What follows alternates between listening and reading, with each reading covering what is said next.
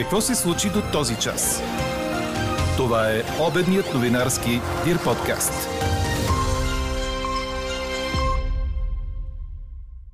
Оставката на кабинета Петков вече е факт. Консултациите при президента започват веднага. Възможна ли е коалиция между Продължаваме промяната, ГЕРБ, Демократична България и ДПС в това Народно събрание? Ви питаме днес. Пишете ни на подкаст news.dirbg. И още, намираме се в 6-та COVID вълна, но страшно няма, увери главният държавен здравен инспектор Ангел Кунчев. В Румъния раздават йод на населението. Говори Дирбеге. Добър ден, аз съм Елза Тодорова. Чуйте подкаст новините по обяд на 27 юни. Вероятността за валежи след обед е малка, главно около планините и на отделни места по Черноморието. Дневните температури са от 28 до 33 градуса. Затова пък утре след обед е възможно на места да превали и прегърми. Къде ще научите от подробната прогноза за времето на синоптика ни Иво Некитов в 18. Премьерът Кирил Петков е внесъл оставката на кабинета в Народното събрание и потвърдиха от прес-центъра на парламента. А от прес-центъра на държавния глава обявиха, че консултациите с парламентарно представените партии започват още днес. Първи в 13 часа в президентството ще бъдат приети и представителите на Продължаваме промяната, а от 14.15 тези на ГЕРБ и СДС. До края на деня ще бъдат проведени консултации и с ДПС и БСП за България. Във вторник президентът ще се срещне с представителите на Има такъв народ, Демократична България и Възраждане. От Продължаваме промяната вече обявиха, че ще опитат да съставят кабинет, докато от ГЕРБ СДС ще върнат мандата, ако той стигне до тях.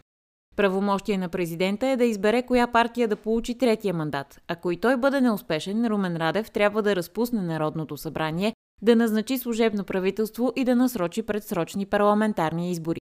Докато тече процедурата, която започва от момента на връчването на първия мандат, Народното събрание ще провежда своите редовни заседания. Обществото е разделено в мненията си за случващото се в страната.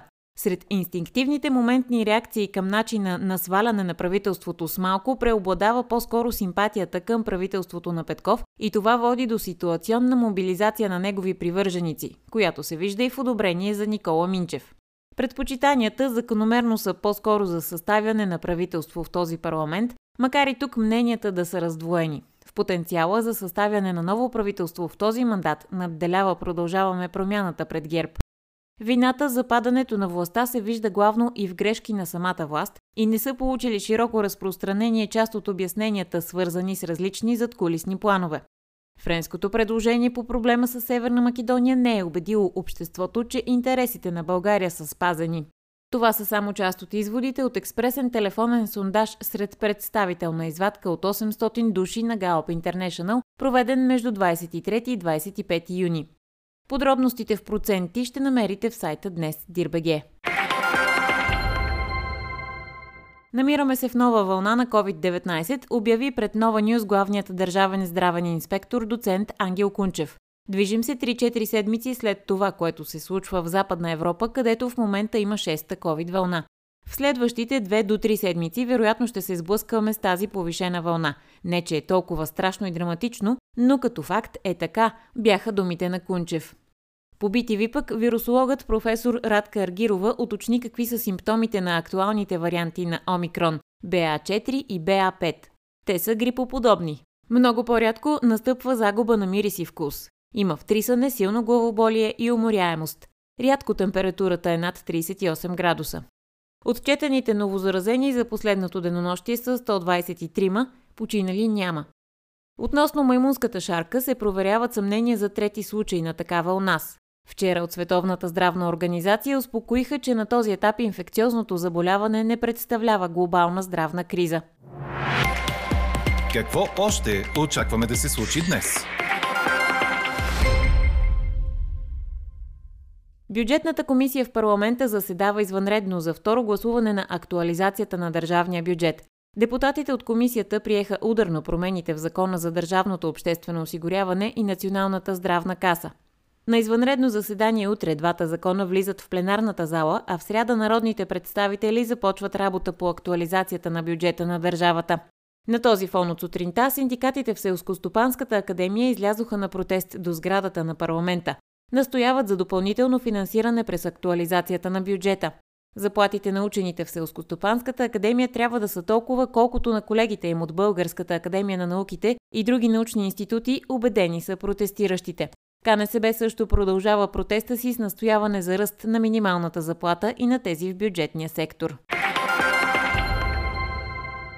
В съвета за електронни медии днес и утре се провеждат изслушванията на кандидатите за генерален директор на Българската национална телевизия. В надпреварата участват 8 кандидати. Във всеки един от двата дни, по четирима от тях ще представят своите концепции за развитието на обществената телевизия и ще отговорят на въпроси на членовете на съвета. Изборът на новия ръководител на телевизията ще бъде в сряда. Министрите на енергетиката на страните от Европейския съюз обсъждат варианти как съвместно да организират търсенето и потреблението на природен газ, тъй като единният блок изпитва трудности с оглед съкръщенията на руските газови доставки и се подготвя за евентуални по-нататъчни сътресения и намаления в доставките, информира БНР. Агенция Bloomberg отбелязва, че по-малките руски газови потоци оставят Германия в опасна ситуация – но дали това ще се превърне в цялостна енергийна криза, зависи доколко са готови останалите европейски партньори да поемат част от негативните ефекти. Тази седмица в Румъния започва раздаването на таблетки с калиев йодит за населението, съобщава местно издание, цитирано от 24 часа. Йодните таблетки ще бъдат раздавани безплатно в общински аптеки, посочени на сайта на Румънското здравно министерство. Властите предупреждават, че ще трябва да бъдат прилагани само в случай на ядрено събитие или инцидент.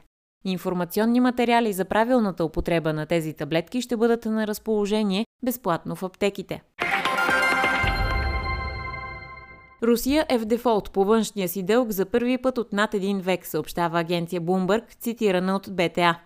От месеци страната успява да намери начини да заобиколи санкциите наложени и от Запада заради инвазията в Украина, но в края на неделния ден, 26 юни, изтече гратисният период за плащане на лихви на стойност около 100 милиона долара, дължими на 27 май.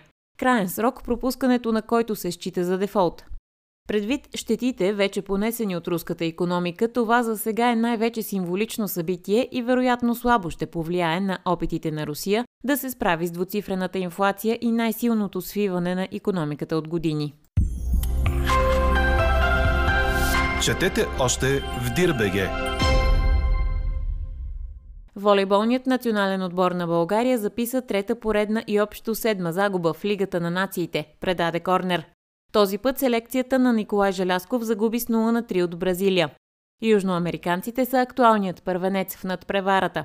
Българите бяха равностойни на Селесао само в първата част, в която играта вървеше точка за точка почти през цялото време, но в крайна сметка нашите отстъпиха с 21 на 25.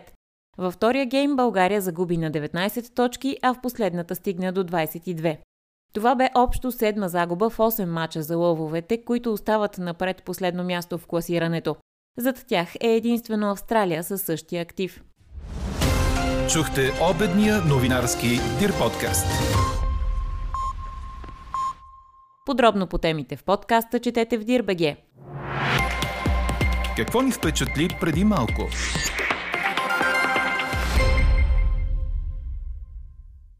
Кметът на село Мадара, Неделчо Неделчев, е глобен от агенция Митници заради производството на 37 бутилки бира за лична употреба, съобщи Нова. Той обаче не намира основание за глобата и смята да отнесе казуса в съда. В директивата на Европейския съюз ясно е казано, че продукти за домашна употреба, които не са високо алкохолни, не се облагат с акциз, казва в своя защита Неделчев. Проверяващите от агенцията обаче му поискали документ за собственост на бутилките, какъвто той нямал. Дори да съм я купил, никой не си пази касовата бележка, добавя кметът пред нова. От агенция Митници уточняват, че производството на бира подлежи на акциз за разлика от виното. След проверката Неделчо Неделчев пуснал заявление за регистрация на независима малка пивоварна. Искал да произвежда 200-300 литра годишно, но получил отговор, че няма право. А какво ще кажете за това?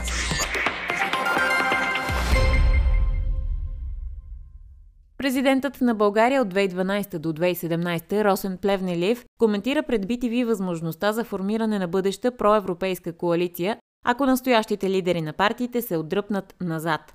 По думите на Плевнелиев, Бойко Борисов многократно е заявявал, че е готов да се оттегли, ясно осъзнавайки, че хората искали нови лица.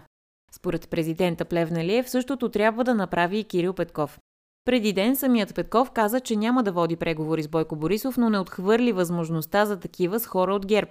Лидерът на партията и бивш премьер пък каза още преди вота, че негов потенциален съюзник е всяка партия, която работи за влизането на България в еврозоната, приемането на еврото, разширяването на Западните Балкани, пълното диверсифициране на доставките на газ, етническата толерантност, осъждането на руската агресия и членството в НАТО и спазването на маастрихските критерии по отношение на бюджета. Ето защо ви питаме. Възможно ли е коалиция между Продължаваме промяната ГЕРБ, Демократична България и ДПС в това Народно събрание? Гласувайте и коментирайте по темата в страницата на подкаста. Експертен коментар по темата ще чуете във вечерния ни новинарски подкаст в 18. Слушайте още, гледайте повече и четете всичко dir.bg